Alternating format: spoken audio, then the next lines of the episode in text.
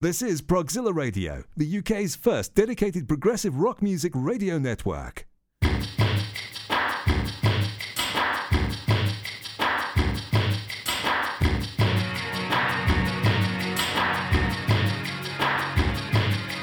You're listening to Tabletop Genesis, a podcast by Genesis fans for Genesis fans.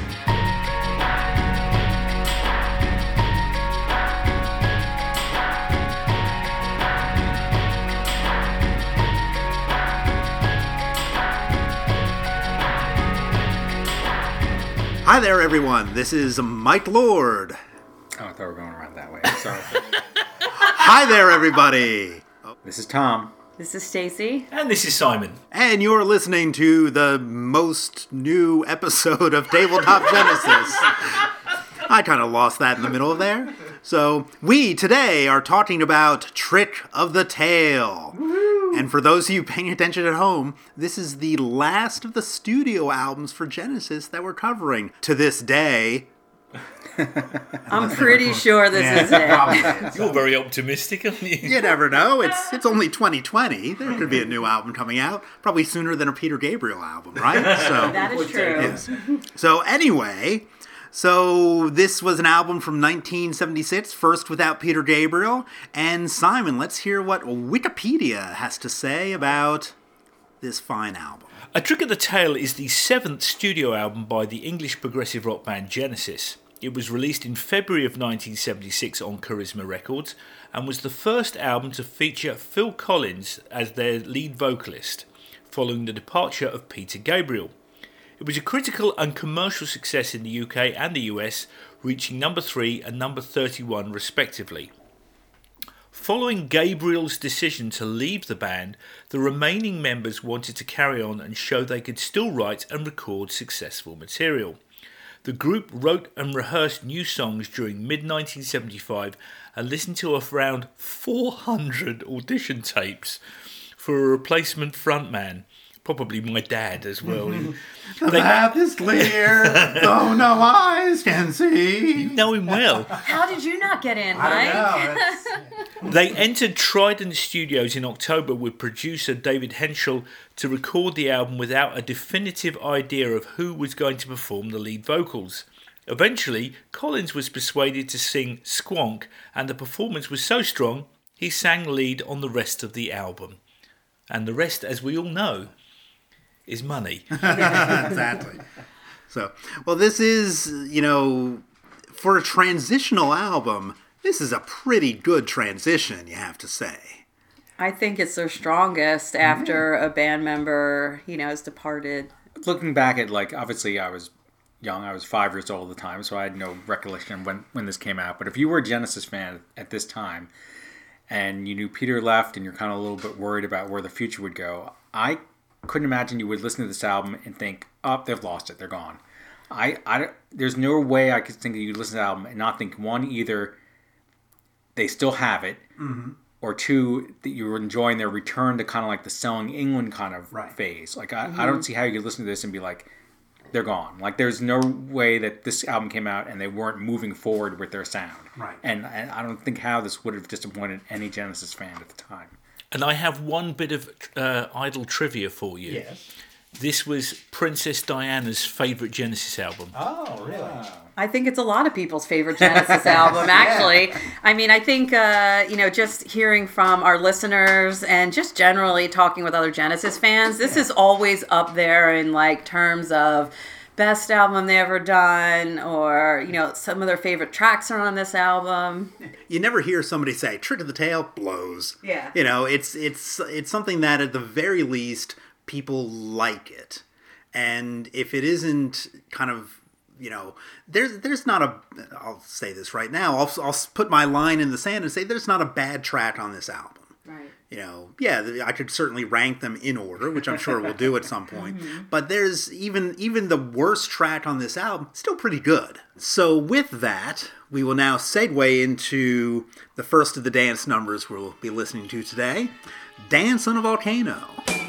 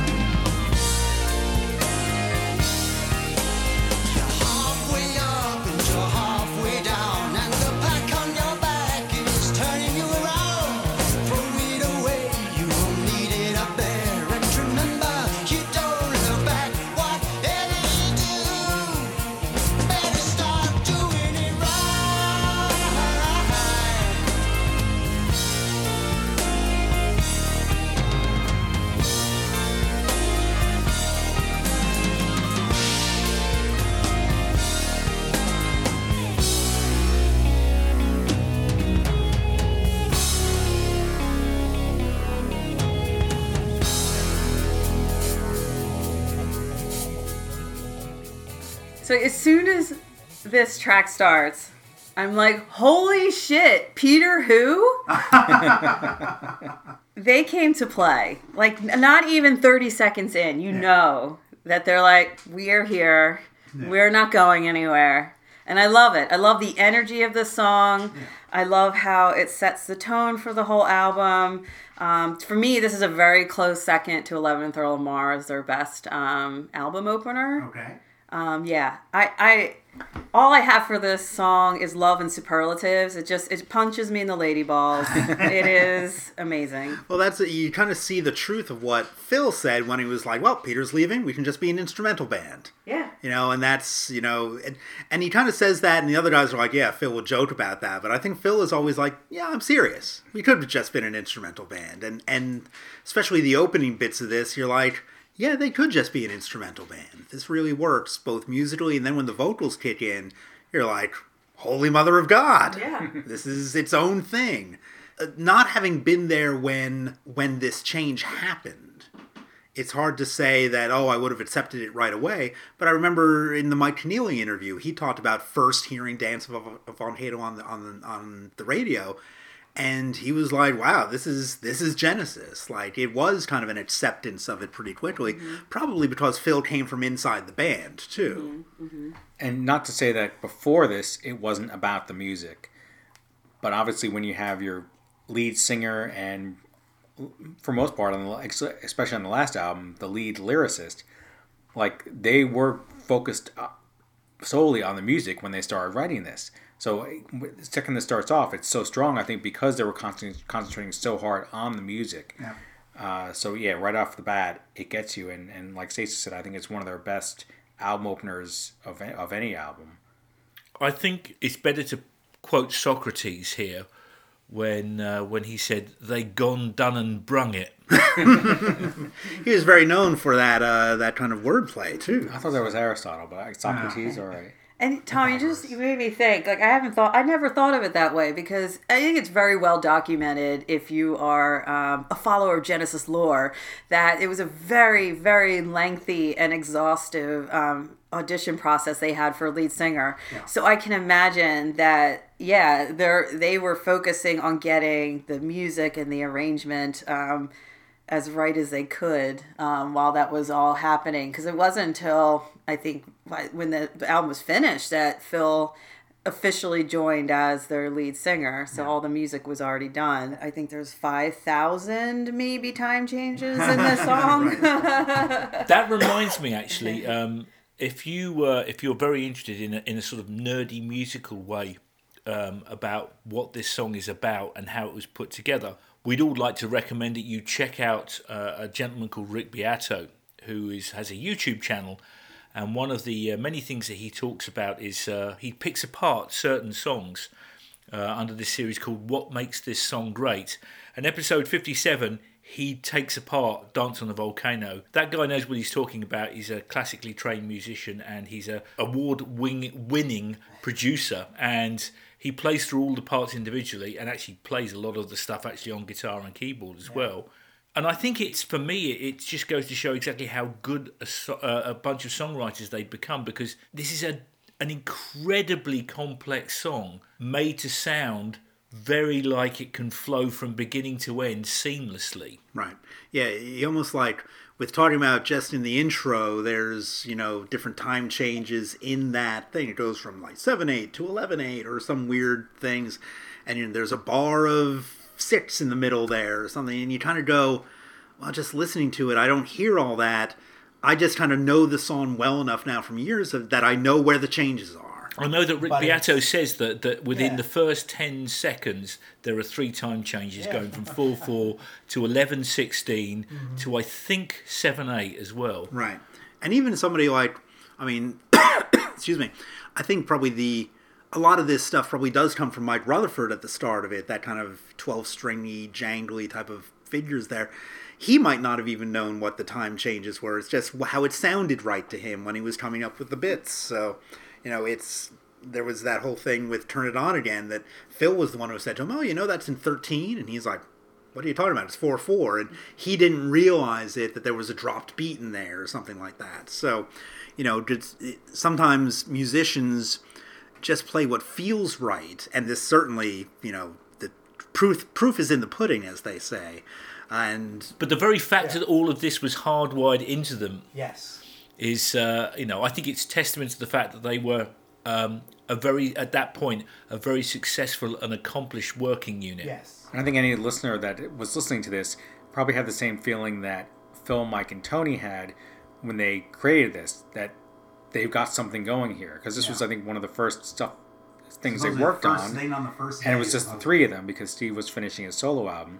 So I, I can imagine the feel in that room was that there's something here. Like we don't have to worry about Peter gone. Yeah. You know, this is going to work. Yeah. Although it's funny, Steve disputes that that he wasn't there for this. Mm. So like he said in interviews that he was like he's like I don't know why they say that. He's like because I was there when they came up with this. And or so when- was I. Yeah, exactly. And So- my wife, Brian. Me too over here. But it's like, but I wonder too if that's. I mean, again, people remember things differently, you know, from last week, let alone thirty years ago. But whether it's the first time that he was there, they had already run through it once or twice a previous day, and to him it was like, oh, this is new. I hadn't heard this before, type of thing. So I kind of figure both of them could kind of be true. Steve feels like he was there at the beginning for it, and they were like, oh, Steve was uh like coming in the next day because he was finishing up whatever he was doing for Voyage of the Acolyte at the time. So So I have one question. Mm-hmm. What's it about? I was thinking the same thing. It's dancing on a volcano. It's it's I I tend to think it's about an adventurer caught in the middle of a volcanic eruption. Yeah, there's a sense that there's uh, danger. It's Yeah. very. Um, uh, it moves very quick. I mean, it, it, it suits the the music very well. Right. Because it's uh, you know very punchy and you know and there's a lot of alliteration and it kind of has a great rhythm like a dance um, in certain parts like the ho ho ho and the hey hey hey and all that. Um, that's exactly what it sounds like on the Ho, ho, ho, album. hey, hey, I hey. practiced that for hours. Um, and part of it's from the perspective of the volcano, like trying to get after this guy who's trying to climb Yeah. it and challenge it, saying, "Do you want to dance with me?" Like, come on, like Yeah. I'm nature, I've got more power than you. And I was at "Let the Dance Begin." That's Phil. Let the dance begin. It was you all along. So yeah, so that's uh, the, do you have an inter- interpretation yourself, Simon? Do you know, I've that- never even thought about it. Yeah. I, I, I could probably quote you every single lyric, but never considered the underlying meaning. Yeah. And that's the thing, you get a sense of the emotion of it, the urgency of it, without necessarily knowing, oh, what's it about? You know, I always kind of figure the, in my head, the instrumental bit at the end is the dance, you know? Yeah. And, you know, I'm always uh, kind of disappointed that after um, the Trick of the Tail tour itself, they didn't do that bit anymore live. But, uh, but it was always, it's, it's one of those instrumental pieces that I'm like, I don't know how they came up with this because this is insane. You know, it's just one of these things that, like, how do you even rehearse something like this? But they obviously did, and it is shows that kind of telepathic relationship you have when you know you're playing with people for this long. Looking at this, it's like they recorded this in October, November '75. They ended the tour for the Lamb in May of '75. So that's four or five months that they had to kind of write and rehearse this stuff and then recorded over two months. And I'm sure some writing and rehearsing went in during those two months, but that's not a long, long period of time to generate an album's worth of material. Welcome to the 70s. Yeah, exactly. Yeah. So Yeah, that was the pace back then. And I think after, I mean, the, the Lamb was such a. When we talked about this in our two episodes, I think there was a lot of there's an undercurrent of stress and closeness, and Mm-hmm. you know, it, at times it feels like it, they were suffocating. Mm-hmm. And this is just they just blew the doors open, and it seems so much more open and free, and they're just like letting the floodgates out we don't have to deal with any pesky vocalists right now. So. or costume changes. Yeah. Also, I think this is the very beginning of the jazz fusion Phil Collins. Yeah. Yes. Although you make make the argument too that uh, like uh, Dancing with the Moonlit Knight is a bit of that too. There is a little bit, Yeah, but, but the, this but the full- actual sort of like the, the switch, I suppose, Yeah. because there are really three eras of Phil Collins. There's the the tippy tappy uh, Phil Collins of the early years. There's the jazz fusion of the middle years, and then there's the barking toms bombast of the later years. Sure. Yeah. I think that's a that's a succinct breakdown of you know general styles with Phil, and I think that works. And yeah, this is you can see br- bits of Brand X in this, and in Los Endos later on. You know, there's that's what Phil could bring to the band that kind of a level of playing, but also just that thought process of oh we could do this type of thing. And I think it also signalled his arrival, in my personal opinion, in the elite of drummers in the world. Um, you know, up, up until this point, you know, you had the the Gadds, the the uh, Billy Cobhams, the uh, I don't know, uh, John Bonhams, the John Bonhams, and, and, and the like, and uh, and and the Bill Brufords as well. And and I do think that up until this point, he was a very good drummer, but all of a sudden now he's poking into that upper echelon of drummers, the guys that are genuinely defining how drums are played Right. and sound. There, there's a bit right before there's a little instrumental section in the middle, and right before it goes into on your left and on your right, there's a drum fill by oh, Phil, Oh yeah. which is just it, you can miss it if you if you're not listening carefully. It goes really Yeah. fast, and on your left. So if you listen to it and you hear it, you're just like, where does he come up with that stuff? Mm-hmm. Yeah, that's a face melting drum roll. and and you can tell that these guys have they just got off a however many month tour you know they've been playing phil continued to play with anybody who would have him mm-hmm. between that that period of time. He had played on steve's album in the meantime. I think he probably recorded eight Brand X albums in those couple months. Mm-hmm. And he was just one of these people who just lived behind his drum kit and was already a really fant- good drummer and became a fantastic drummer in this era and throughout the 70s coming after this. He found another gear. Yeah. Mm-hmm. Yeah. And not only Phil, you listen to everybody on this track. You know, this really is you know, it's a band written track. It's, you know, everybody contributed in some way to this. Whatever day people showed up at this recording studio, it's like everybody kind of threw in their their 10 cents into this uh, melting pot. And here's another element of Dance on the Volcano. If you remember that Peter Gabriel really was a few years later arriving on the scene with his first solo album. I think it was 77 was his 1st solo album. So as a result, Genesis got the first shot in, I suppose is the best way to describe it. But you could see that they were both laying claim to similar ground that they had already kind of claimed even before Peter Gabriel left. I always thought that Peter Gabriel brought the creepy ah, to to Genesis, whereas Genesis, the rest of Genesis, brought the playing, mm-hmm. and you can hear when you say you hear a track like Moribund the Burgomaster, the creep is all there. The Genesis creep is is in that track, in the same way that the sort of like the bombast and the virtuosity is mm-hmm. present in this song. And this is the album that you can see kind of the straight line from Stacey alluded to this before too. The the straight line from sell, sell, selling England to this. And with the Lamb being almost an aberration, kind of a, a band from an alternate universe coming in and playing Genesis for the for that album. And like if the Lamb didn't exist, this would be an album that I'm like, oh yeah, this is a follow up to Selling Yeah. England. Yeah. So now we'll get entangled in the next track, surprisingly called Entangled.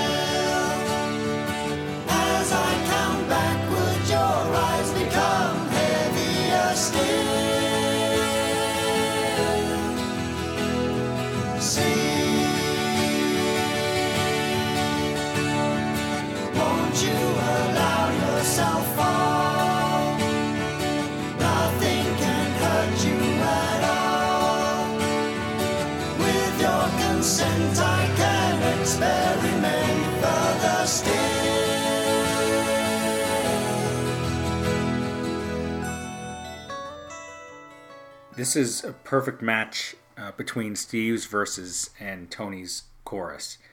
I mean, I think that's that's how it was written. Steve had these verses, and Tony had this chorus, and they like peanut butter and chocolate. They somehow got mixed into mixed in together. Right. But it's just such an incredible song from the twelve string guitars, and just Steve's kind of like strumming along, and all of a sudden, like you know, we've mentioned before in other episodes where Steve will kind of take a nice piece and just do like a little chord change, and it's kind of going into this world of something is not right and something is just off, and that's kind of like it is here. They're talking about all right, we're you know going to help you feel better, but we're going to do it in a weird way, some psychoanalyst way, weird dreams, and it just the whole feeling of the song is just very uh, represented by like the chord changes and the different musical bits to it. It's just fantastic. It's just such a great song. And it's a complete turning on, on the head stylistically from the previous track as well. Yes.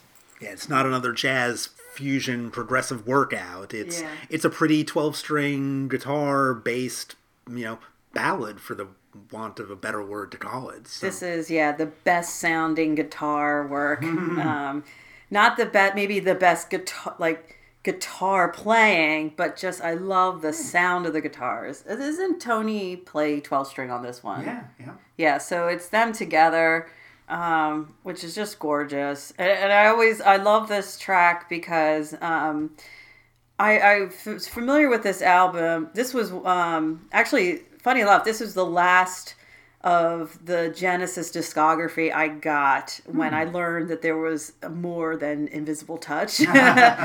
Um, and I, I at the in the while I was going through that, I was getting familiar with Steve Hackett's solo work, mm-hmm. and I remember the first time I heard "Entangled," I was like, "Oh, this is such a Steve Hackett song."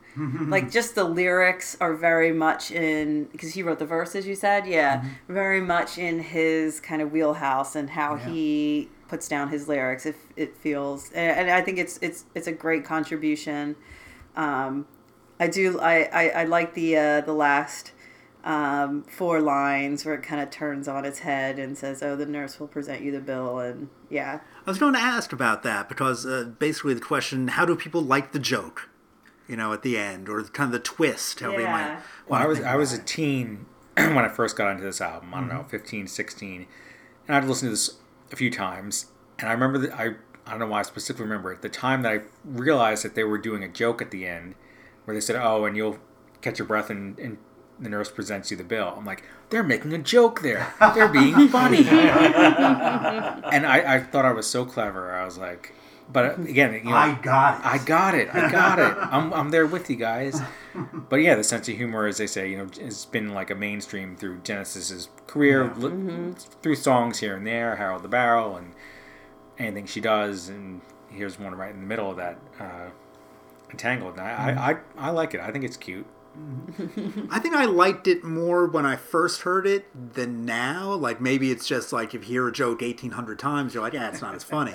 Um, I still like I like the song in general. I love the song in general, but it's it's kind of like sometimes I think like, oh, I don't know if I want such a kind of pretty song to end with a joke that way. but then I'm, that. but then I'm like, but it's fine. You know, it's like I don't want to. That's a very again a very minor quibble for me with this song that overall I think is great. Don't worry about it because they continue the song after that line for like the best part of the Right. whole song. Which is always the part I assumed that Tony wrote.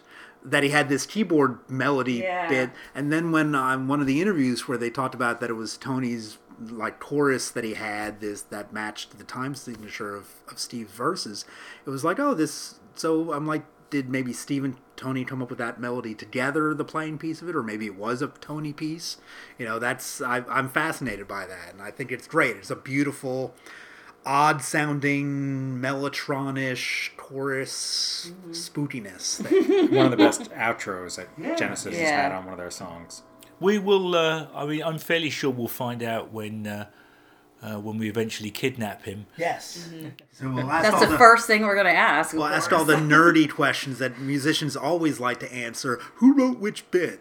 Yeah. They, they love talking about that because most of the time I don't think they quite remember. who They probably wrote- remember what Yeah. songs are on this album. That's right. Which song is that again? Oh yeah. But of course, one of the best parts of the song, and probably any Genesis moment of the song, is the bit where this builds up towards the end. There's a little bit of silence, and then Squonk just crashes right in. I think it's Stacy's favorite moment ever in Genesis. Yes, it is. You are correct. It is the best part of this album. I was really upset that this space between Entangled and Squonk wasn't on the poll. Because that's, that's what I wanted to vote for.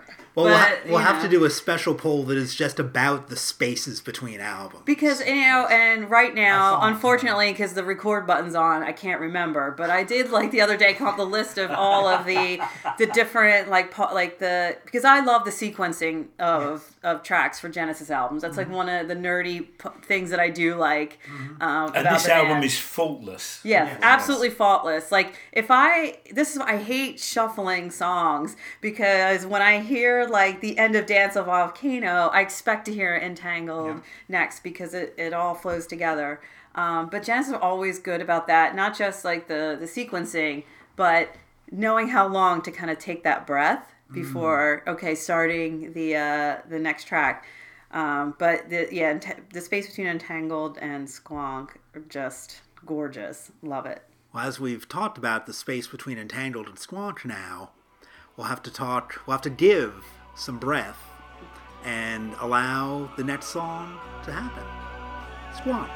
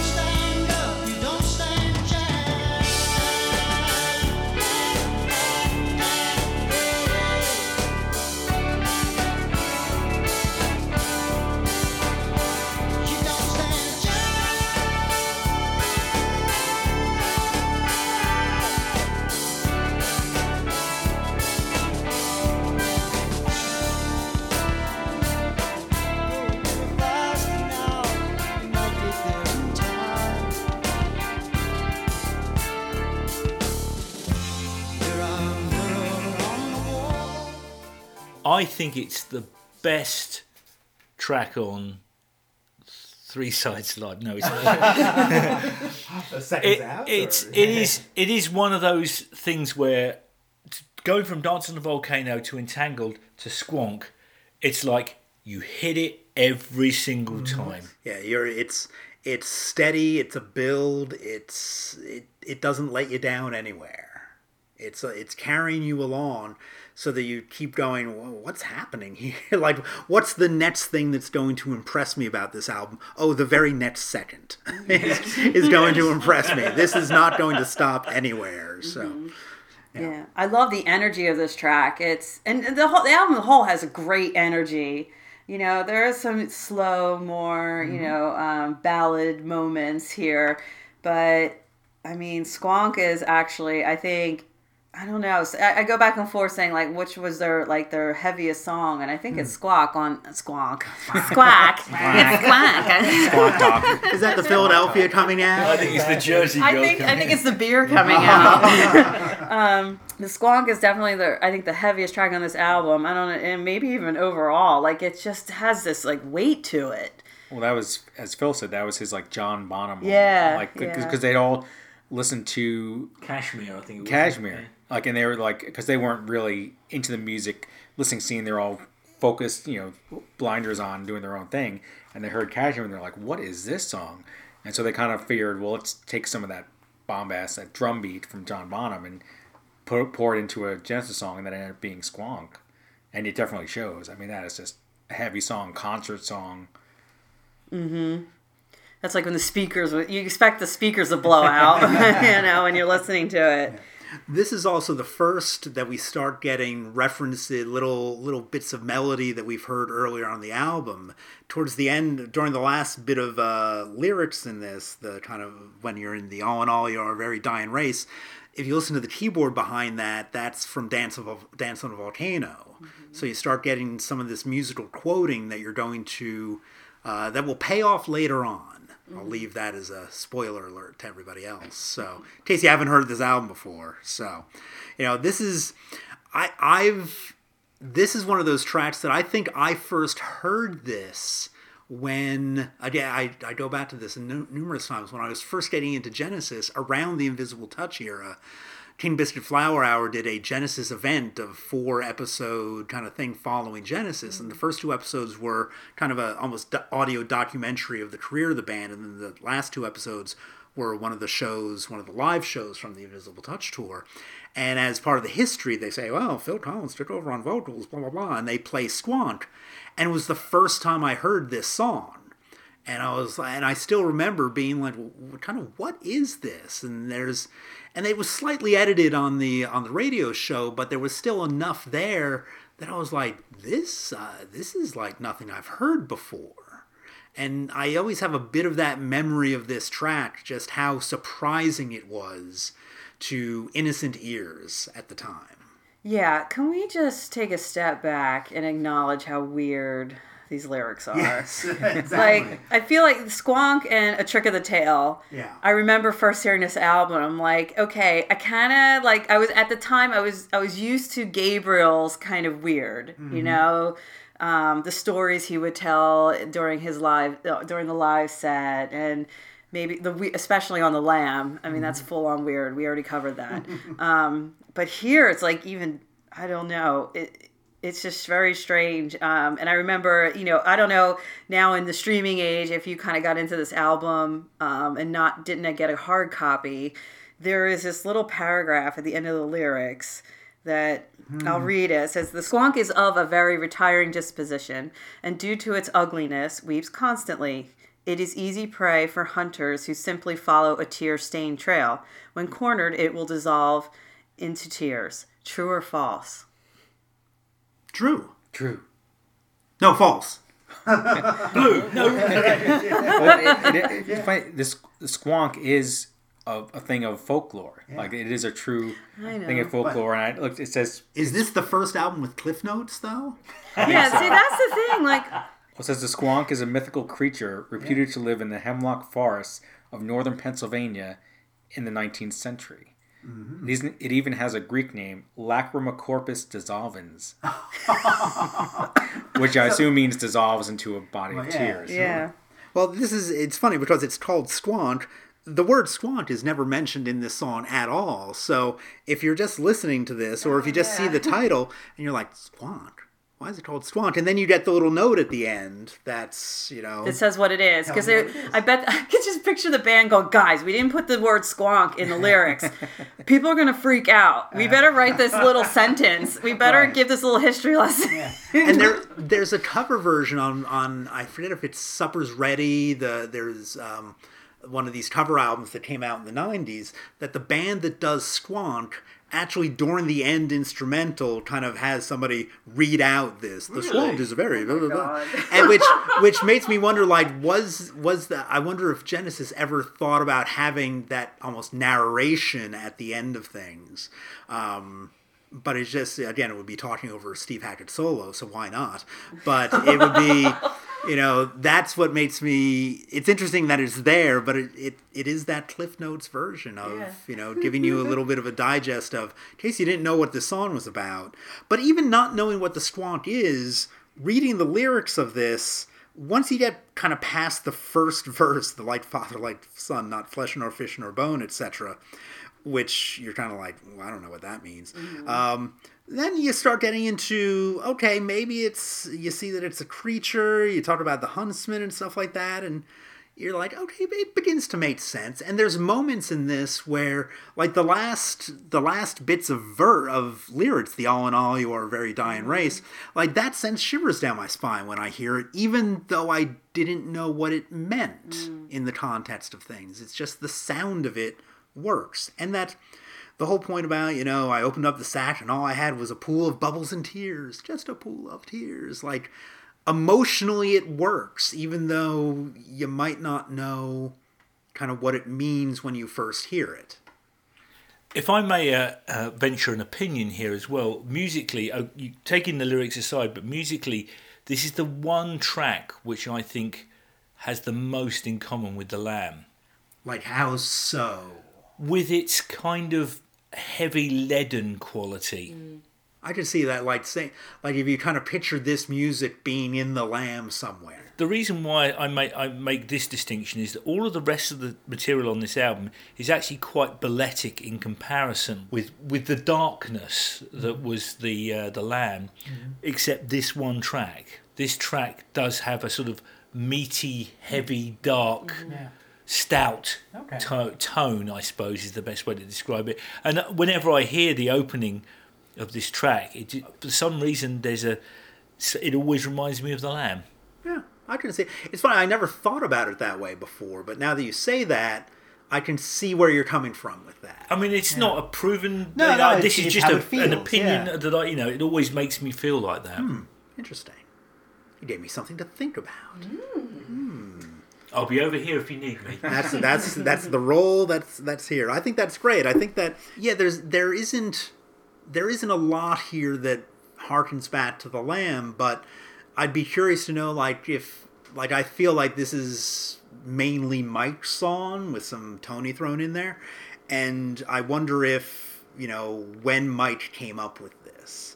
If it was in that kind of lamb mode of writing things for the lamb, or if it was after that, you know, what things, you know, I always wonder like is, if this was mainly from Mike or even partially from Mike, is something like this something that could have ended up on Geese and the Ghost? You know, if he kind of offered that to Ant in some way. Wait for the kidnap. Well, uh, we can ask then. Yeah, that That's right. That's another. forget. That's another nerdy what if question that they just go what.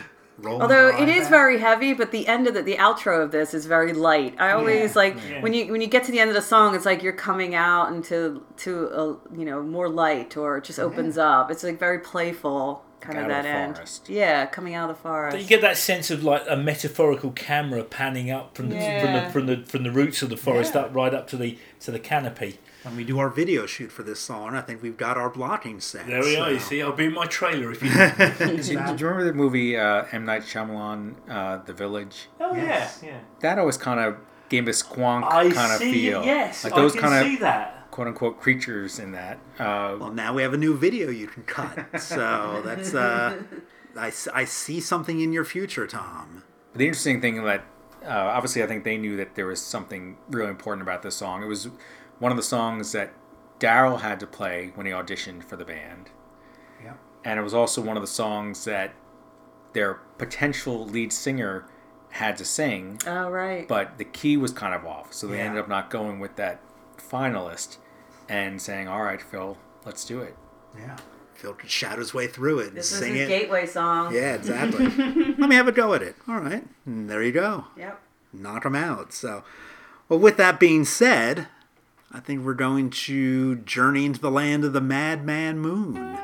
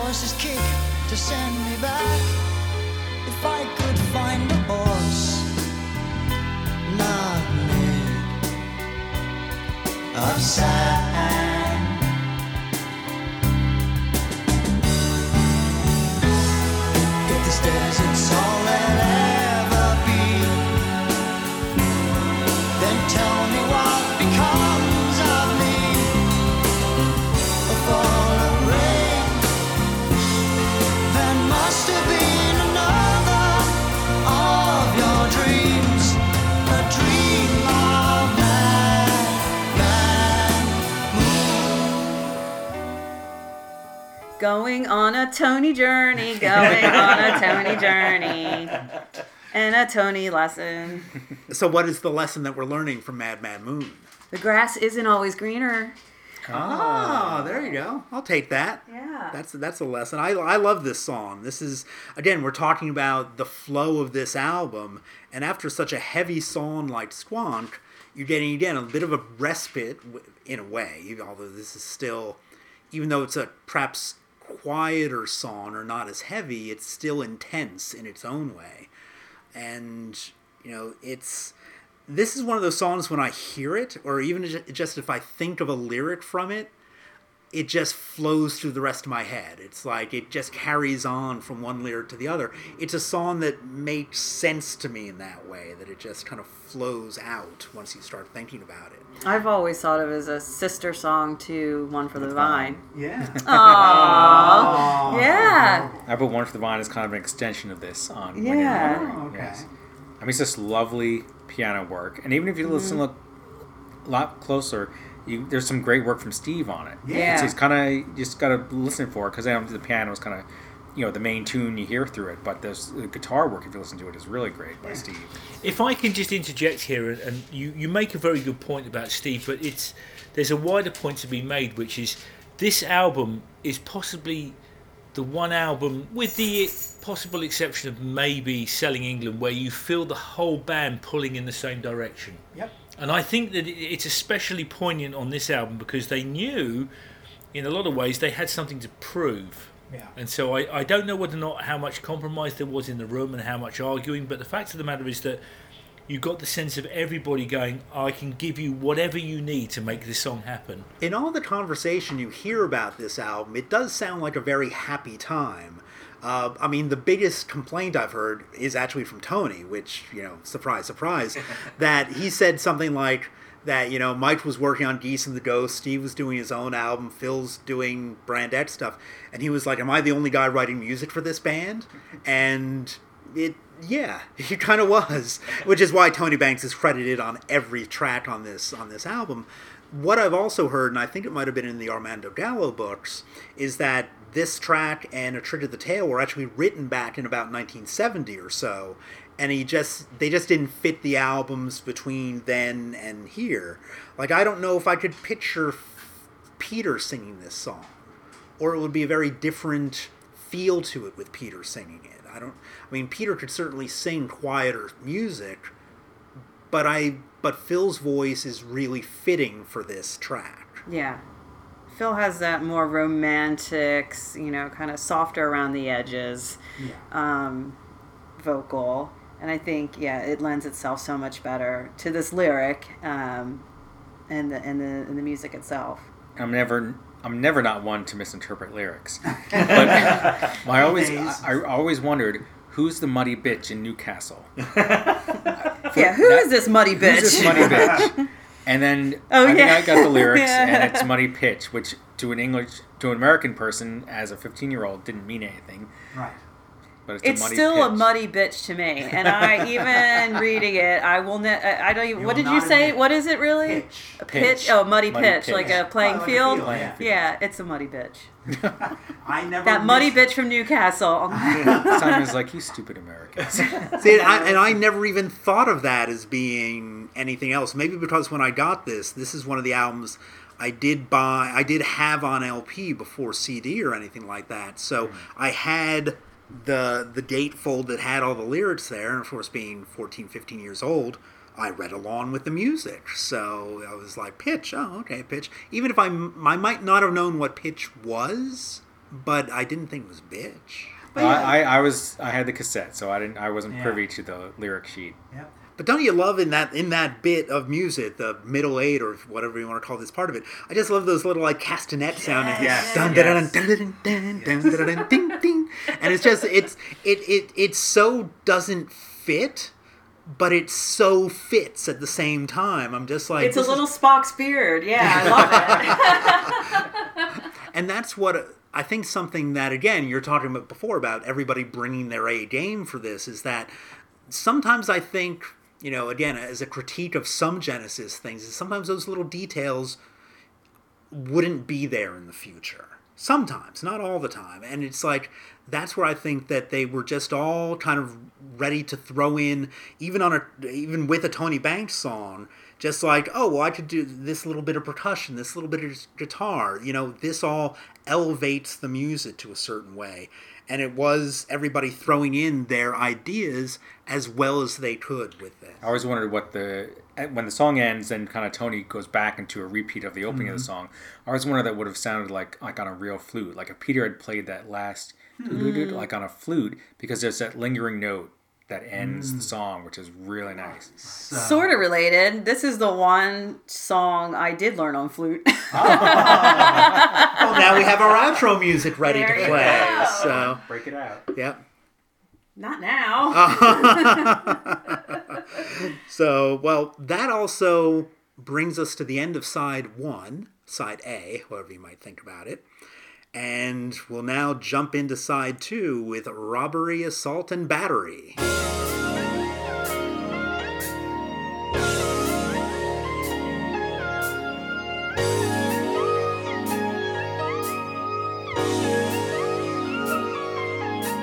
The streets were deserted, though the police were alerted. They considered the phone call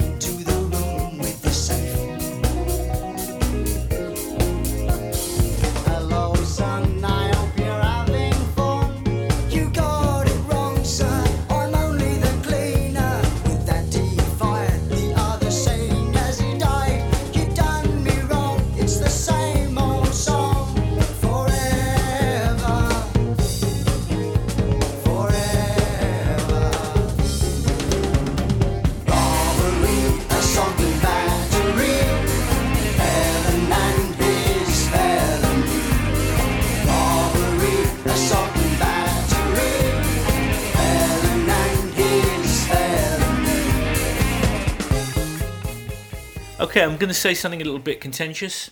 Weakest song on the album. Yeah, I'll go with that. I don't think that. I don't think it's a bad song, Yeah, but it's the hundred percent. weakest song Yeah. on the album. I have weak spot on the album. What? No, this song's awesome. So not contentious with me. I think uh, it's very agreeable. Really, weakest on the album. I'm not saying it's a bad song. I don't care. Well, well, what's has to be the well, Stacey? weakest What's song. your weakest on the album then? God, it, it goes between um, a trick of the tail and ripples for me. Really? Yeah. Wow. What? That's contentious. That's how's that contentious? and, and let's let me just let me just put that into into context. sure. This is a great story song. Yeah. It's a fabulous story song. It's got a very strong nar- narrative and an amazing middle section. Yes. So how is this weak? But it's But- not. But it's not in any way, shape, or form as strong as the rest of the material that is built around it. In my opinion. I love, I love, I love the video for it. the video for the is so here's all the things I love about this song. The video, obviously, course. is amazing. Um, if you haven't seen it, it's probably on YouTube.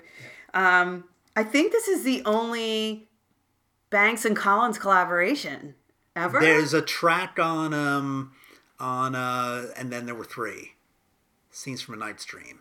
Very similar to this song, It by the way. Yes. And not as good as this Not song. as good as this song. So I meant on this album, like this on this album. And and you thing. might be able to make the argument that "Hold on My Heart" is a Banks Collins song because Mike's part on that was very late in the day. whatever. All right, no, so I'm just talking a very, about- just a very. I'm talking uh, about classic lineup Yes. collaboration. Collins, yes, I'll yeah. give you this. And I you know I love the dancey songs. Like I'm always the one in the group who likes the more 80s I didn't dancey know if I would think of this as a dancey song. Are you kidding me?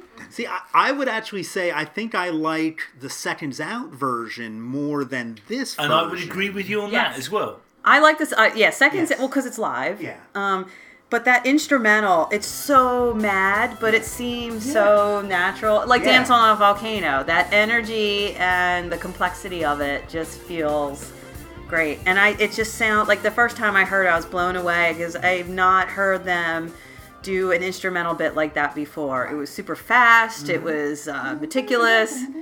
And also, it's got that kind of Harold the Barrel comedic lilt about it as well, which I really love.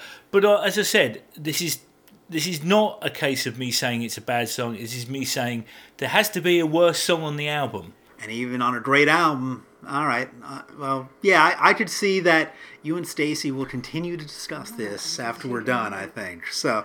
I think that. Oh, this is we fight about this every day. all right, we have it scheduled in. I was only dinner. thrown from the car Yeah. a couple of days ago. But I think it's funny with the with the middle instrumental bit. It's like it's it it doesn't sound like it, but it's the same kind of what the f is going on as riding the scree from Lamb Lies Down. that kind of keyboard solo where I'm like. Okay, how do you play this first of all and come up with it? And it's like in this one especially, how do you play something so kind of out there and start and stoppy discordant and have it sound almost hummable? Well, that's the thing, Yeah, and it's two. great. I mean, that's the genius of Yeah. Genesis slash Tony. And Banks. another, there's another reason why I love this track is because Tony's keyboard solos are, t- are, you know, they seem to me very measured, not restrained, but they're, you know, I don't know how to how to explain it, but it there's very intentional. And here, like he's just going off the rails. Like I feel like his fing, he's not in control of his fingers, kind of thing. And I love that because it's a different side of his playing that doesn't really come through a lot. But then he would play it exactly the same way live. So No, that, that- that's the amazing part of it is Yeah, that yeah. I mean, who knows whether if he had kind of planned this out before recording it. Yeah. But then it's like, well, we're Genesis. We have to do it. You know, this is the Mm-hmm. Of course. arrangement now. So I'm going to learn this. Tom, would you like to weigh in on this? I do have the middle keyboard solo is great. It's fantastic, and and as as much as I said with Simon that it's the weak spot on the album, there's some great stuff on it. I could see it having been at home on selling it by the pound. Different characters going through the different kind of voices, and I could definitely see Gabriel saying that. Um, I always thought the title was a little glib for when you really think about it. It should be called Robbery and Double Homicide. because uh, a bank teller is shot and killed and a policeman shot shot and killed. That's that's tough stuff. Yeah. I mean, they treat it very jauntily prancing. I just I just killed two people. Whoops. London, uh, hilarious. London. Oh, you Londoners back in the old days. This is the All in a Mouse's Night of this album. Yes, yes. And and I don't say that because I generally like All in a Mouse's Night. I think. Um, I was going to say going back to the episode. What did I talk about with that? But but the but in general, it's kind of in the in the same place on the album. Start of the second side, same basically. I'm assuming Tony wrote the lyrics for this, and it's ve- even though Phil contributed, it's very much a Tony song. Um, I'd be curious to know exactly what Phil contributed. Maybe Phil wrote the lyrics for this. I always thought, for some reason, I thought Phil did the lyrics. Maybe because he just really plays up the vocal so much. I, I assumed he wrote the lyrics. Hello, son. I hope you're having fun. That's maybe maybe it was more of those tight collaborations with Yeah. that. So or maybe you know Tony said to Phil, "Here's what I'm thinking. Go off and write it," type Mm-hmm. of thing. It's one of those where like they knew that Peter did characters Yeah. back in the day. They said, "All right, let's try to What type of do character our do you wanna do, version Phil?" of that." Yeah. And uh, one thing I noticed And he would, I think, at least put on a cap. a cap, Mm-hmm. right? for it. One thing I noticed listening to it recently was that during the last ver- verse, after they come out of the instrumental, Mm-hmm. they've kind of got these like Monty Python horse claps Okay. as he's going along, and I just heard that recently. I'm like, holy cow, that sounds really cool. like you know the coconut. Yeah, uh, yeah, yeah. Almost like the castanets in Madman Moon type of thing. You know, they're all over the place. There's every, the song has it all. and it is. Um, one of my notes says that it is a pop song. It is. It's it's kind of a catchy. That's probably thing. why I like it too. I love pop music. So, And I'm not one to mishear lyrics. Oh, this is this. I know what you're gonna say, and I love it. robbery, butt salt, and battery.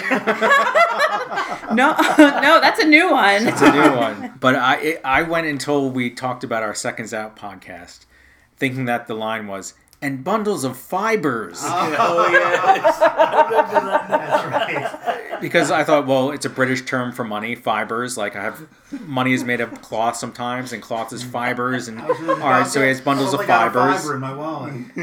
And then when I was corrected, I, it was a real eye-opening moment for me. I can imagine. Bundles of fivers with a V. Fivers, Yes, fivers, fivers. bitch. Well, we've slightly gone off the rails with this one. We've had But, uh, a few to drink by this time. But it's funny the the chorus like robbery, assault and battery.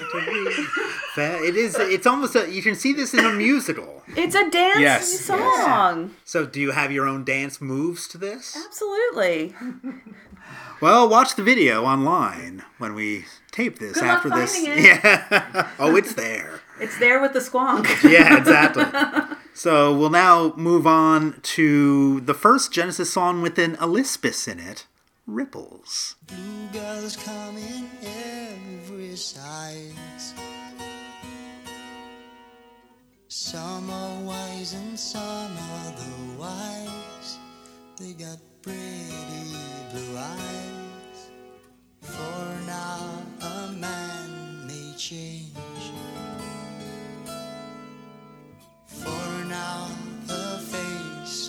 Strange, looks strange, looks strange. Marching to the promised land where the honey flows and takes you by the hand, pulls you down on your knees while you're down a pool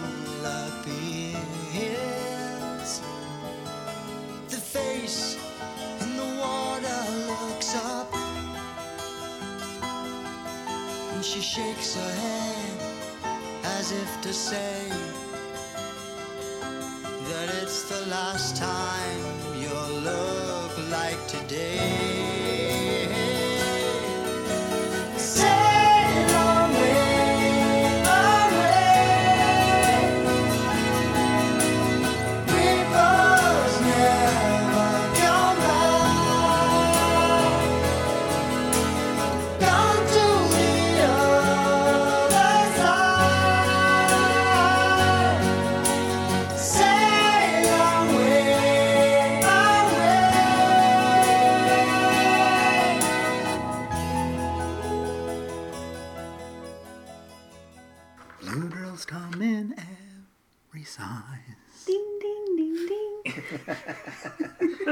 Watch for our duo album coming out later on today. So Dingleberries. this is a beautiful, uh, beautiful song. Yes, beautiful song, wonderful. Anybody who thinks it's the worst track or second worst track on the album is wrong. It is. I think it's one. Well, for me, it's one of the weaker ones. Um, particularly the the part where Phil's singing. I love the. Yeah, the song, particularly part where Phil's singing. I love the instrumental. I, I, I, I agree, end. and also the music and the the uh, and the lyrics All right, and the all right. So my this song just doors on the studio. this song depresses me. It just reminds me that I am turning into an old woman, and I have to use industrial, you know, strength face creams now. And so I'm just not into the lyric, and it just doesn't. See, but it's interesting. uh, Even much for even me. as a guy, I I took it as the whole just that we all age. So I did get that from it, but it was it was the piece of it like it, it certainly isn't a happy song, but it is also to me it's very much well live live the moment that you have. And it's it's not depressing because of that. It's more just this is the perspective. Yeah, I kind of like that. But but it's not like but it, I but I totally see your point also. I think And you have to understand from my perspective, you know, being a you know a diehard Genesis fan, and this is a, a group of guys, and when they finally do a song that introduces like a female Mm-hmm. perspective or commenting on a female experience, Mm-hmm. I was like, this is what you got. So It's about how she gets old and looks old. Um, yeah, so I was Yeah, kind of like, eh, okay. I mean, that's not. I'm not, bla- you know, laying any fault or saying it's uh, it's wrong or I pose of it. You know, that's that's not the case. It was just like, oh, I was just not into the lyric. I'm not into what they had to say. Yeah, I mean, yeah, there are some some lyrics here that I'm not, not thrilled about, like you know, some are wise and some otherwise. They got pretty blue eyes. You know, it's kind of Yeah, like that's what I mean, Yeah, like- it's it generally like there are parts of this song that I I generalize in my head, like I talked about before, but that mm-hmm. are not generalized in the lyrics, and so that's kind of kind of how I get past that because I do think it's a very pretty song, and that's kind of the the piece that I I take from it more about the time passes for all of us.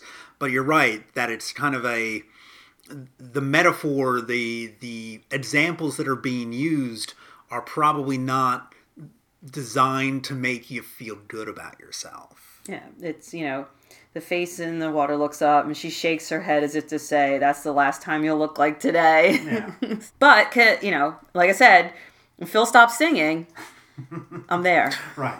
For me, it checks all the boxes for me. I mean, lyrically, I love the lyrics. It's anti-feminist. I mean, I look the Make same. Genesis great again. I, I've never aged a bit in the past 40 years. You haven't actually.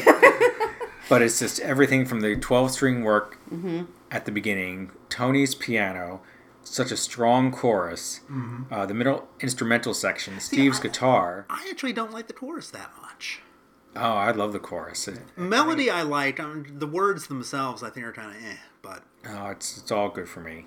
And even Steve's guitar work, like the, the effects he has on it. Mm-hmm. Uh, friend Rob and I, when we was growing up uh, listening to this song, like we also say, was he was Steve hanging upside down playing this backwards underwater? Because like the guitar effects are so bizarre Mm-hmm. that we're like, he must have been doing something. Like it's probably just a pedal, but it was more it was it was more fun to imagine that he was upside down, hanging, something yeah, doing weird, something. yeah, I will say Steve's lead is the best Uh, yeah. in this on this track. On this album is it, the, it, the Ripples lead is phenomenal.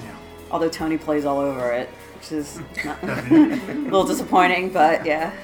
But there was a there's a part, just the little touches that I like that Tony puts in. Is in there's this theme that goes in the instrumental part. It starts around. I had to write it down in case you want to go listen to it. At around 508, where it goes da da da. It goes up, then down, then up, and then it repeats it later, but it goes down, up, down. Ah. So it's like just it sounds like he's just repeating the same phrase, but he's just doing a, a twist on it later on, which is so good. That's your development of the theme. That is. yes, yes. it was a good development. I love that. And it's got bells in the end. I love me some bells. I do. Th- I do like the epic nature of the ending Yeah. of this. You know, when it does come back, the that's where the chorus really works for me in that section. So that kind of bombastic, big Genesis sound. And I I remember in 2007 when they toured, I didn't know this was part of the set list. So when they played this, it totally blew me away. And I, I got to admit, when Daryl comes back at the very end and does his kind of fading solo, it it gets to me. I even so, I, I had ripples coming down my chin. there you go. I was just a pool of bubbles and tears. Yes. Uh, wrong song. Well, with that, we'll now get on to the namesake track on the album, "A Trick of the Tail."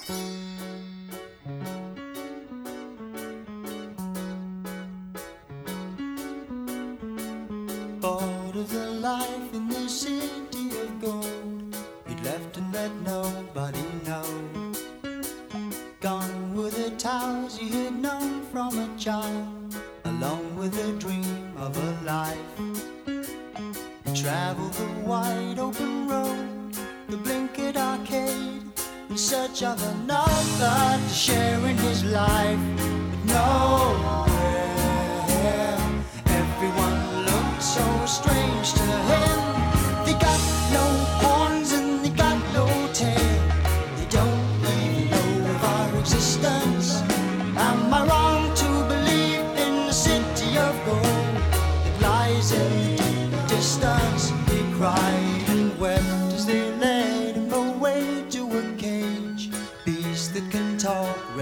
read the sign. I think this is the best song that they ever did about furry moon boots and long scarves and bobble hats. About tiny singers trapped on a piano. Oh yes. and guitarists with giant claws. yes. I'm sorry, ladies and gentlemen. Uh, we, we we would entreat you to go to check out YouTube the video for this because it is It had, a, entertaining. it had a budget of negative hundred dollars. I think that budget that It video. is. It is hands down the best thing about this song. you kind of have to immerse yourself in the video as it's playing. I like the whimsy in this song. I have to say, it's a you know, and, and let's face it, what would a Genesis album be without a little bit of whimsy in there? And this is this is what I wrote the typical Tony Banks jaunt. Yes, He always Yeah. has that one song which is like dun dun dun dun dun dun dun, dun and this is walking down the street, Street, walking and down the feeling street. really good. and and I like that it tells a coherent story too. Like you you can see there, this is a narrative that get goes from point A to point B to point C, and you're like, and it's about somebody being homesick at the core of it, and Yeah, being away from home and not being able to get back. Like yes, it's about this strange creature that's captured and brought around in a circus and all that, but you get all that in a couple verses. You know, it's it's actually very succinct storytelling. I'm putting my I flag agree, down. no, I would agree with you on that. It is. It's a very succinct song, very concise, considering the age in which it was written. Yeah, makes more sense than one for the vine. That's very true.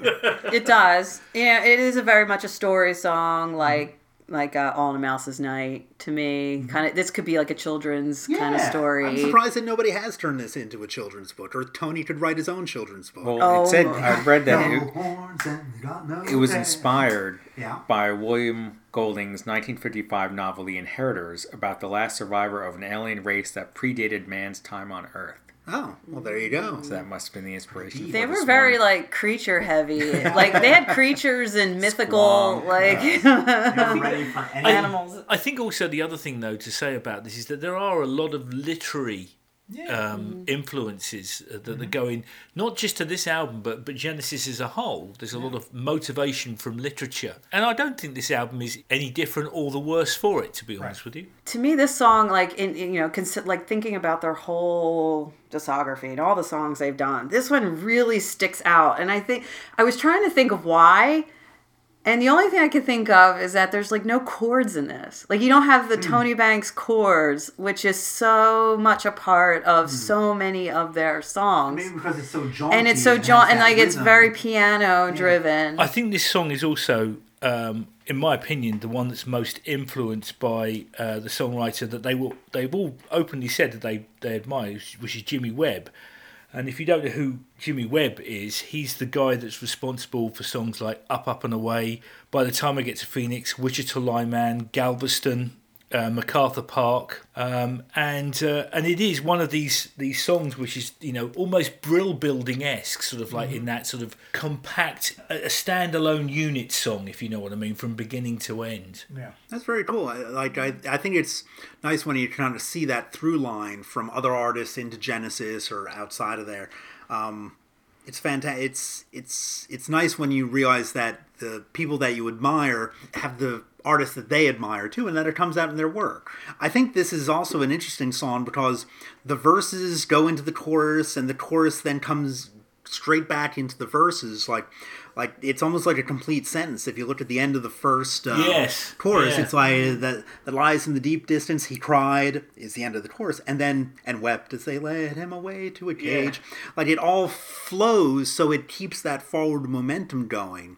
It's like yeah it's the it's the chorus but it's all part of the same story same outline And here's something which I think is very interesting. Throughout this entire episode, we're making constant references to the lyrics. yeah And I think that that's one of the other things which uh, this song is, is emblematic of, um, which is the fact that this album has a very strong lyrical content this time round. I don't know whether or not it was just down to the fact that they felt that they had to prove not only that they could stand alone as musicians, but they actually had the ability as songwriters to produce a lyrical spine throughout the album as well. it makes me wonder too since they didn't really write these these four didn't really write lyrics for for the lamb besides maybe a couple kind of random uh, things that they had to do that did they did they at that point kind of all have their little notebooks they wrote down a lot of ideas on anyway? So they had Sort of an extra blue yeah they had a, an extra year's worth of ideas that they had stored up that hadn't been used on anything. Yeah, and they could they could really like take the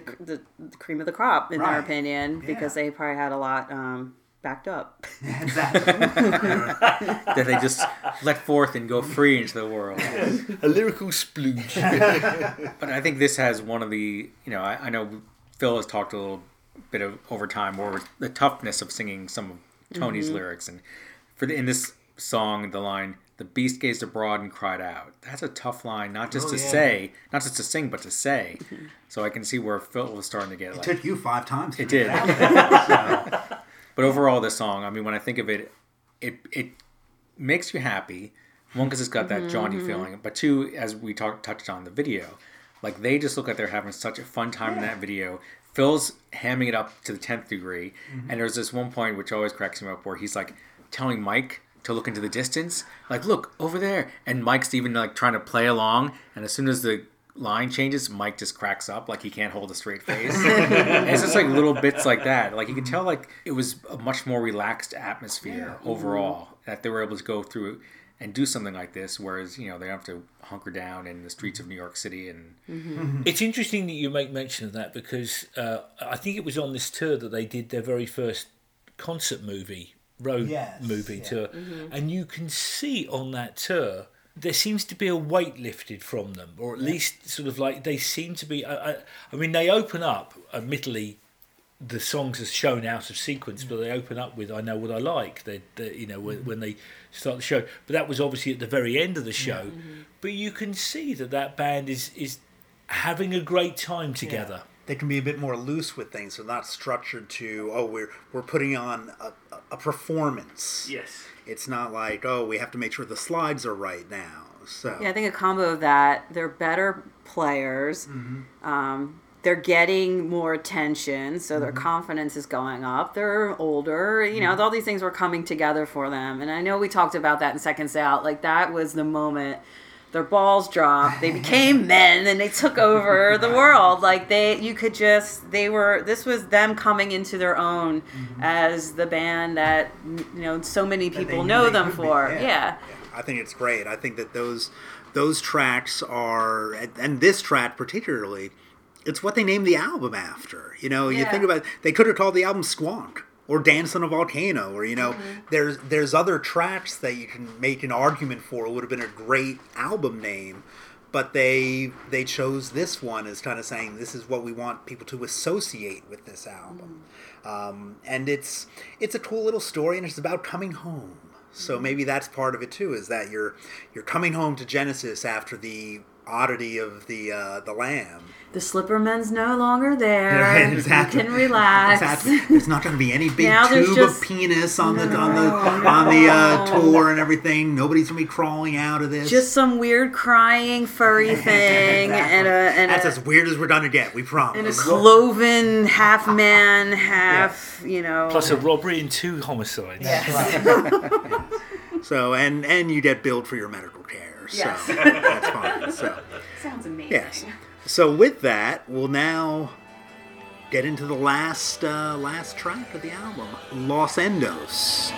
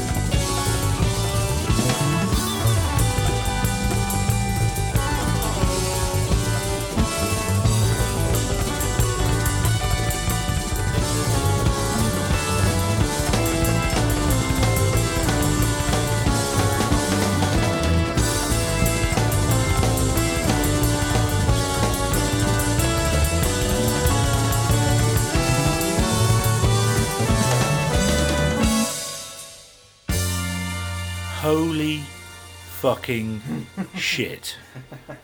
Is that it? All right, that's been the episode. so All right, thanks for listening, it's a tremendous track. I mean, seriously. What the F? I mean, what a way to end. It's just as strong as the beginning. Yeah. You know? It's it's a great track. It's and it's it's one of those things that I may have heard Los I heard Los Endos before hearing this album. And so when I finally heard this album and Squonk started, I was like, "Oh, this is that part of Los Endos." And then you start realizing like, "Oh, there are some bits uh, other bits of Los Endos that are like bit of Dance Volcano, maybe some other things." And it's like, "Oh, there there is a bit of cohesiveness to this album and to this track that just come come together in a great way." It's like seeing a story unfold and then all the themes and tales of each of the characters being wrapped up mm-hmm. beautifully at the end. I mean, it's such a strong song, and they don't even. I think starting with this tour, didn't they play it in every tour except "We Can't Dance"? Correct. Yes. And calling all stations. too. Calling All Stations. Yeah. I mean, they just know what this can do live, and live it takes on a whole new level. Yeah. I love the bass at the beginning, the and it's just like it sets that pace for things after kind of the intro of the slow kind of guitar that we know now is kind of from It's Yourself, the bonus track on there. Mm-hmm. But it's like, but even that, it's it's drawing pieces from the different parts of the album in, into here, and it just sounds very happy at the start. You know, it's this band like da da da da, and it's a very simple melody, but it works in this, and just kind of how they play it in different permutations and different approaches. Holy fucking shit! Exactly. I think it just goes to show exactly how accomplished and sophisticated they'd become as writers and arrangers that when you hear this song, you're hearing the tune and not the machinery that's cranking underneath the surface to propel you along to the end of this song. And mm-hmm. that, very few bands and very few songwriters really achieve that level of mastery in their music. Mm-hmm. And it's credit to, to them all, but I think it was Phil was kind of the driving. I think I'd I think the division is probably like the Squonk bit is definitely the Rutherford and Banks piece, and I think it's mainly Phil doing that melodic bit, and then bits of Steve thrown into the first half and everything. So, you know, it's it is all four of them, but I think there's that kind of the first half Phil and Steve, second half Mike and Tony. Yeah, I was gonna say this has like this is very much like a Voyage of the Acolyte Hmm. Hackett vibe to it, and also a Phil Collins Brand X vibe to Yeah, it, yeah. um, which I love, and I love that they were able to bring this forward into Genesis, and you know, you kind of get to see you know those projects they've been working on come into play with uh, Tony and Mike. They also have an amazing ability to stop the song and not let it lose momentum. For some reason, there is. I mean, we actually, funnily enough, actually went to see um, a Genesis tribute act at a place called the Scottish Rite um, Theatre, and uh, the band got to the end of this section. And the bass player had a double neck, like a la sort of like Mike Rutherford, mm-hmm. and his guitar just crapped out, oh. and the entire song shuddered to a halt. Oh, mm-hmm. It bottlenecked in that one moment of silence before you get the ding ding ding ding mm-hmm. back, and we were going. Our, our, our fingers Yeah. were in our teeth at that point. I need to hear it. I'm not kidding you. Sort of like when he actually started playing it, the audience cheered because like you got the car going again, and that's one of the things which this song is amazing at, really, because it does have this stoppy, starty end, mm-hmm. and yet you never feel you've lost momentum in the song. It's again, you know, the next minute is better than the last, and the last minute was pretty damn Yeah. good too. So you know, it just keeps getting better as it goes along, and and then you get to the end, the Squonk bit, and you're like, oh, this is almost like coming home now, something that you heard from earlier in the album, and then you get the little bit of Phil vocal in the end, doing the lines or two from Supper's Ready. That's an homage to Peter leaving and everything, and it's like, oh, that's that's fast That's cool that they're doing that too. so classy. Yeah, love it. so- yeah. And um, the great thing about that is that there was um, a friend of ours who's actually been on the show, Adam Tromolo, um, said that he'd never, re- even hearing the studio version, he never heard that. Which, again, he has a pretty keen ear. Sorry, Adam, if you're listening to this, for calling you out on this. Ex-listener Adam Cromwell. But he, but he was like, he, That was his leather jacket moment. yeah, exactly. It just he'd kind of missed that, and and it was like, yeah, that's the bit of Supper's Ready. I think he even I said it like, do you know he's singing the end of Supper's Ready there? And I was like, yeah. Well, let me tell you something. We, well, how long have we been listening to this band? Just the other night, we were listening to. Um, we put the Mama Tour on, and uh, to check out to test our new stereo. We got a new um, a sound system in our house, and of course, it was like we have to put Genesis in um, to see how it goes. And we we were listening to the Mama Tour, and there was something there that I never heard before. What was Uh, it? I don't remember. what, what was it? We were very, very drunk at the time. Yeah. They played this song called Mama. But Yeah, think- no, no, no. But it was like there's something little, like you will, Right, you you, even you know, 40 years later, you will hear something. That's one of the, the wonderful things about music, especially when you've got a discography of this depth. You can return to it again and again and find something new almost every single time that you actually listen to a, a track. And this is one of those tracks where, on listening to it for this podcast, mm-hmm. I was not fully aware, cognizant in, in the front half of my brain, exactly how many times they stop ah, Yes. and mm. pick it back up. Yeah. And then, just when you think you couldn't do it anything better, mm-hmm. they play it live and have that end section on uh, the end of seconds out, mm-hmm. and you go.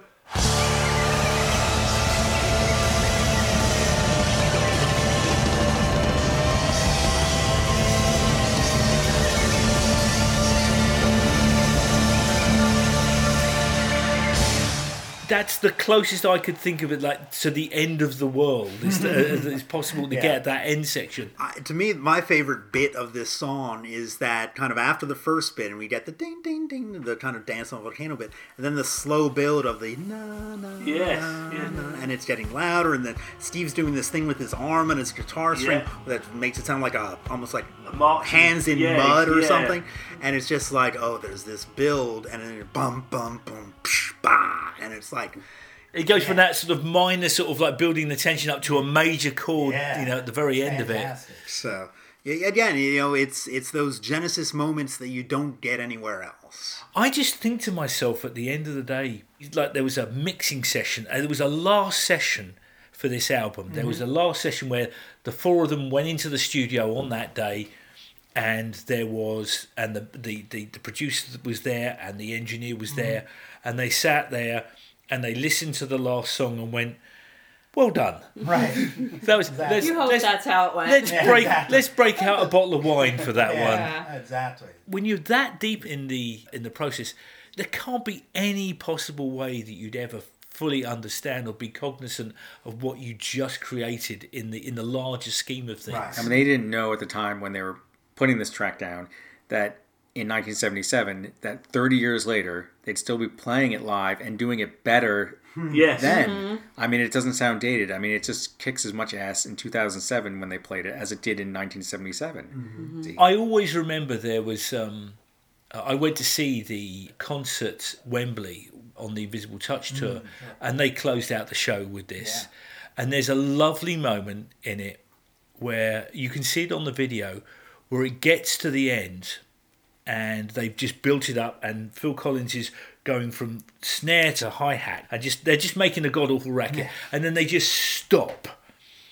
And you can just see him looking down and at that moment he has his hand on the on the steering wheel on the driving wheel. Mm-hmm. He knows that the moment he raises his hands and brings it all down the lights are going to come up the band's going to be making this huge noise and every single pair of hands in the house at Wembley Stadium is going to be up in the air that's got to be a good feeling Holy fucking shit, as you said with that. So, so there's one bonus track on the album uh, that if you had singles back in the day for Ripples or other things that went out there, called "It's Yourself."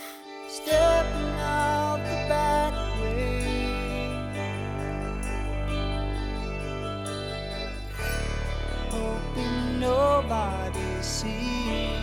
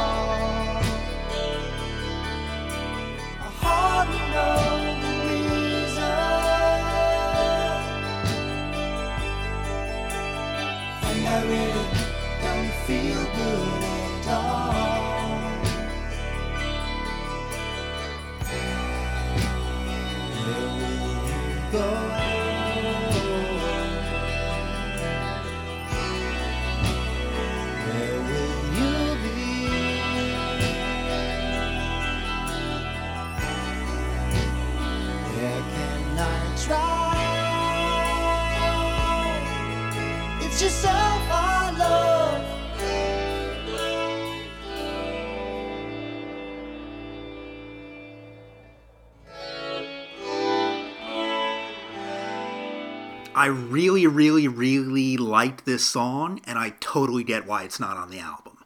Yeah, I agree with you. Yeah, Well, because half of it is already on the album, Mike. true. yes, exactly.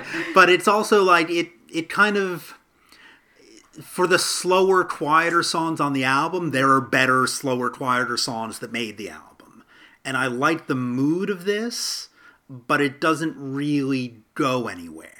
Yeah. Whereas the other songs, whether whether whether you like them or not, I think they definitely have that you know start and end point, and it makes it kind of a bit more of a journey. Whereas this is a little bit as a standalone. I like the song, but I don't know where it would fit on this album. Yeah, it sounds like they just didn't finish it. Like it's a Yeah. there's some interesting ideas there, but it's not a, a fully formed thought that you would typically get from one of their tracks, album tracks. Yeah. Um, but I do the my favorite part of the song is that bass when uh, Phil comes in with stepping, the first line of the song. I love that. Yeah. And uh, yeah, I like his vocal on this very much. Yeah. Um, I think it's this is right in his range at this time. It's very reminis- reminiscent to me of uh, Inside and Out. Yeah, yeah, yeah. Uh, which is another song which I like, but I also thought didn't belong on an album on Wind and Wuthering. sure. So it was, it was another track which I thought went well, but it just was a little bit too different. Where it's fine as a B side. Yeah. It's a good example of um, of how best to edit your album. Basically, Right. they could have included this. I suspect they probably uh, didn't include it because the constraints of vinyl. Right. I think it's already like a 50 minute album, so you're kind of pushing up against those vinyl limits even at that stage. So, you know, it's it's it just there wasn't space for it, not because I think they thought it was a bad song or anything. It just but it's if you're going to cut one, it's kind of the obvious one to cut. I think that's what it comes in. Oh, oh, oh, yes. Didn't we just talk about wind and uh the preteens over here. Yes. he said he said wind Oh, So. He said cut Come one. on, yes. So yes, but anyway, oh, children, children. So with that, I think we can chat about the album art a little bit.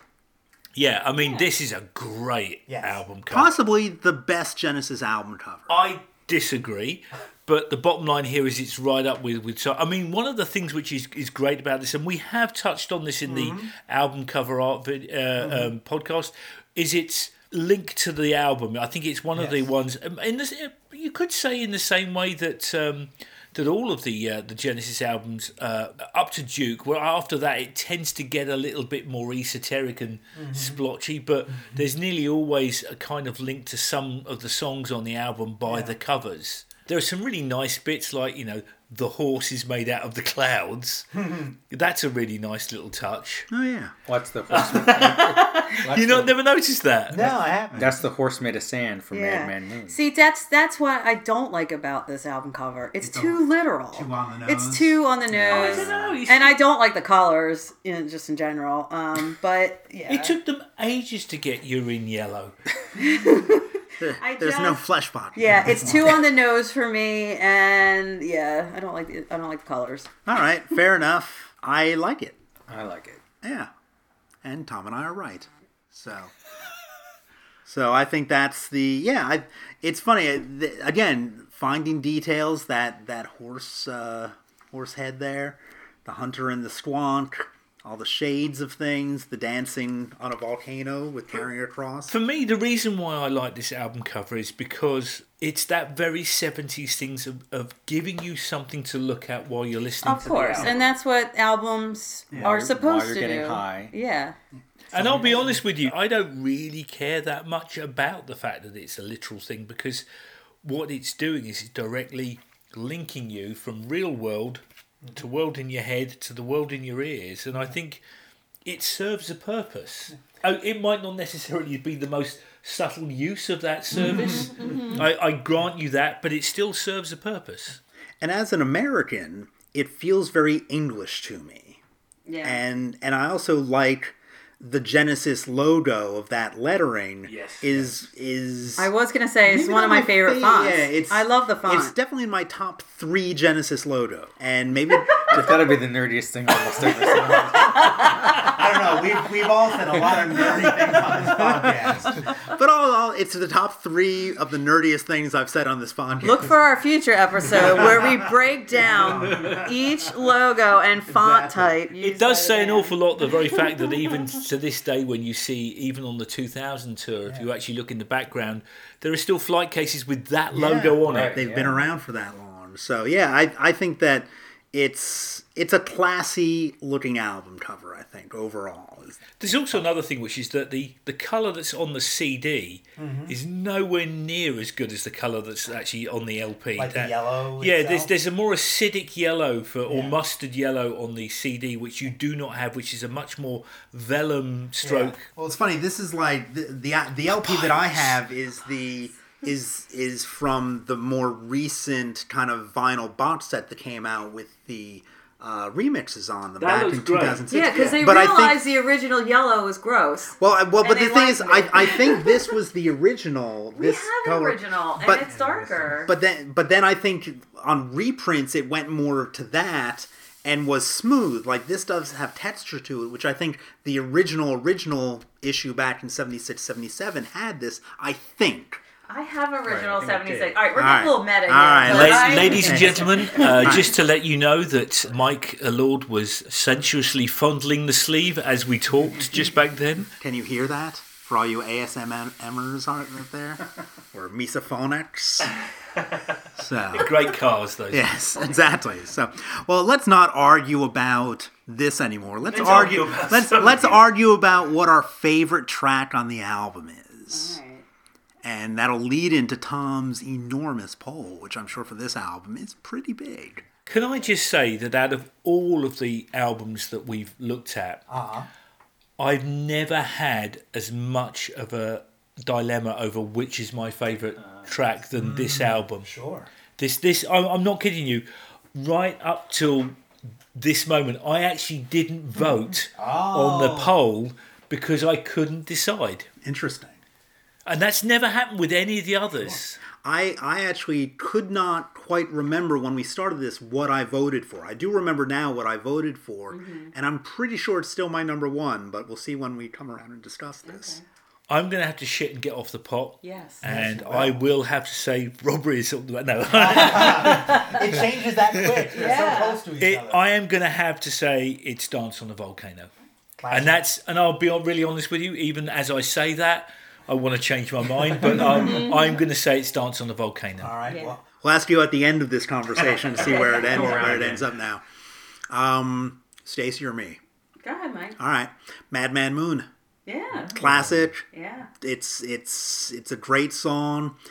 It's it's so hard to talk about why you like something over the other ones, and I don't even know if it's over the other tracks. It's that you know we can't have an eight-way tie, as Stacy kind of made sure that we can't do. Um, and as I said before, talking about this song, it's one of the songs when I hear it, I can just play the rest of it in my head, and it hits me emotionally in the right place. I'm going with Ripples dot dot dot. As Mike said, it's it's for me that song hits me emotionally every time. Uh, I get just once it starts, I got to listen to the whole thing. I love hearing live versions of it, whether it's from the Duke tour, from the Turn It On Again tour. Uh, just always does it for me. I love the video, everything about it. Can I just say that every single time someone says their favourite track, there's something in my yeah, that's my favourite. But that's the great thing about this album is that it's a it's a it's a embarrassment of riches. It is. Stacy. Well, first I have to say, well done, Phil Collins, um, with the vocals on this. Yes, I mean, yes. I'm sure, like he totally nailed it, and Mm-hmm. I'm sure that you know he, the band and and him probably the most were really apprehensive of how this would be Mm. received and and how it would all come out in the end.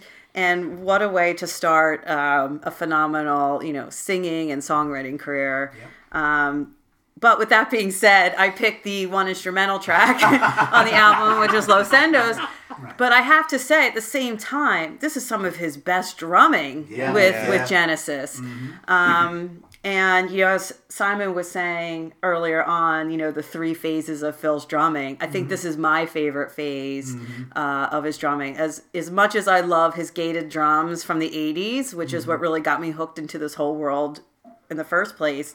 Um, I just have so much love and time um, for what he did on this album and this kind of period in their uh, in their career. So, yeah, Los Endos. It's my all-time favorite song to air drum to. so if you see a woman frantically waving her arms in the car, may be it's you. I'm probably listening to Los Endos. Don't be alarmed; she's not having a seizure. yes.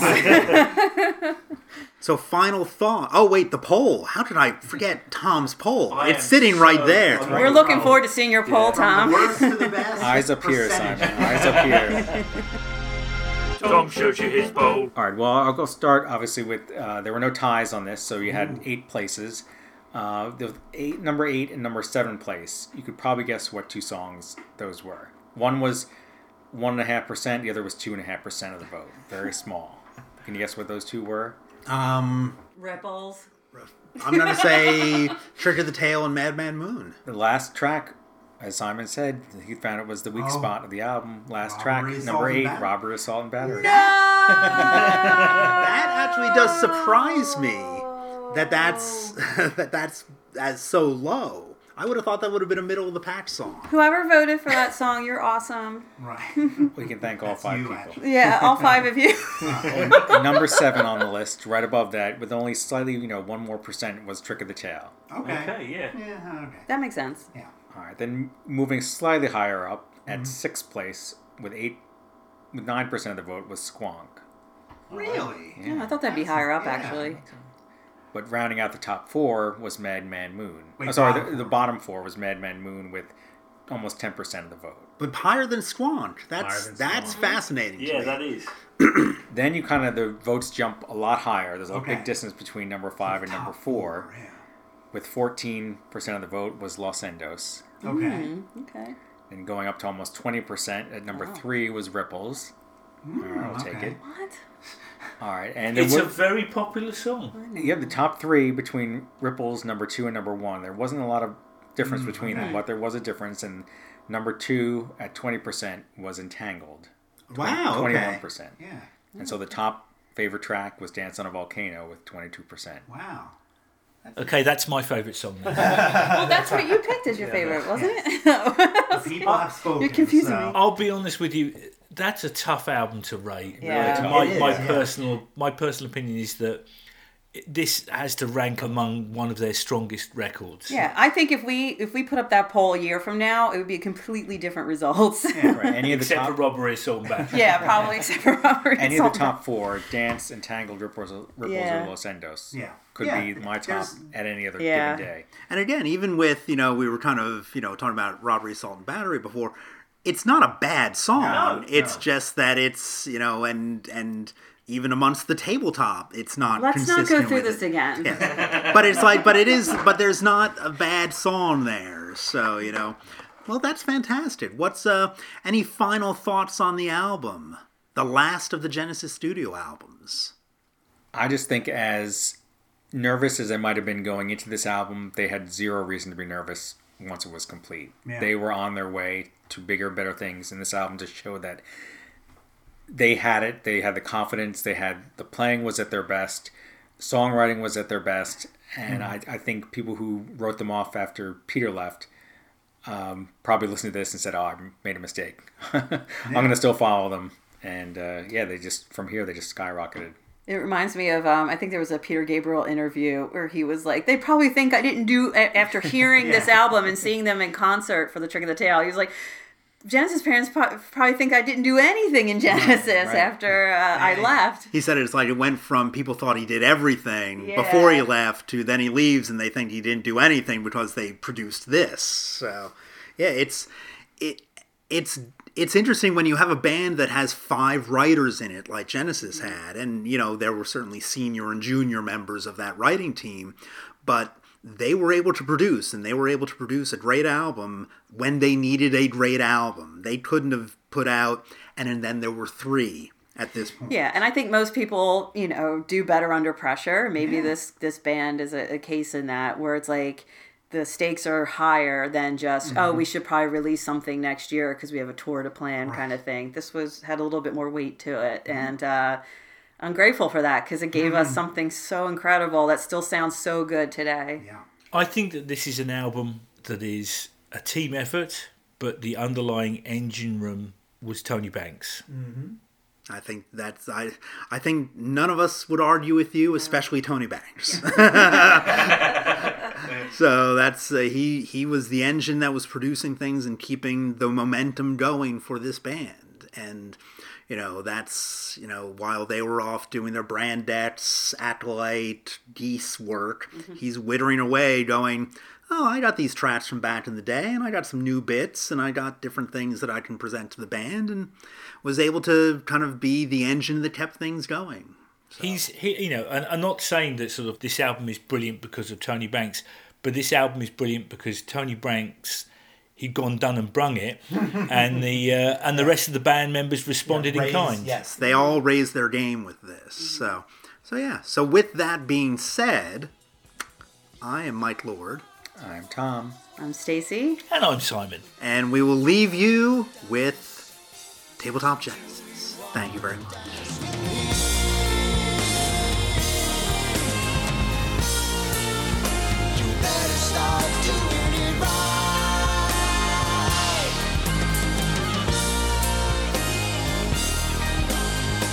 Thank you for listening to this episode of Tabletop Genesis. Archived episodes can be found at tabletopgenesis.com, along with updates, polls, and various other podcast related news. You can also subscribe to the podcast on iTunes to have the shows automatically and magically downloaded to your computer when we post new episodes. To keep up with all the Tabletop Genesis activity, follow us on Twitter at Genesis Tabletop. You can like us on Facebook by searching for Tabletop Genesis. And you can also email us directly at genesistabletop at gmail.com. Let us know what you think of the podcast or send us questions we can address on future episodes.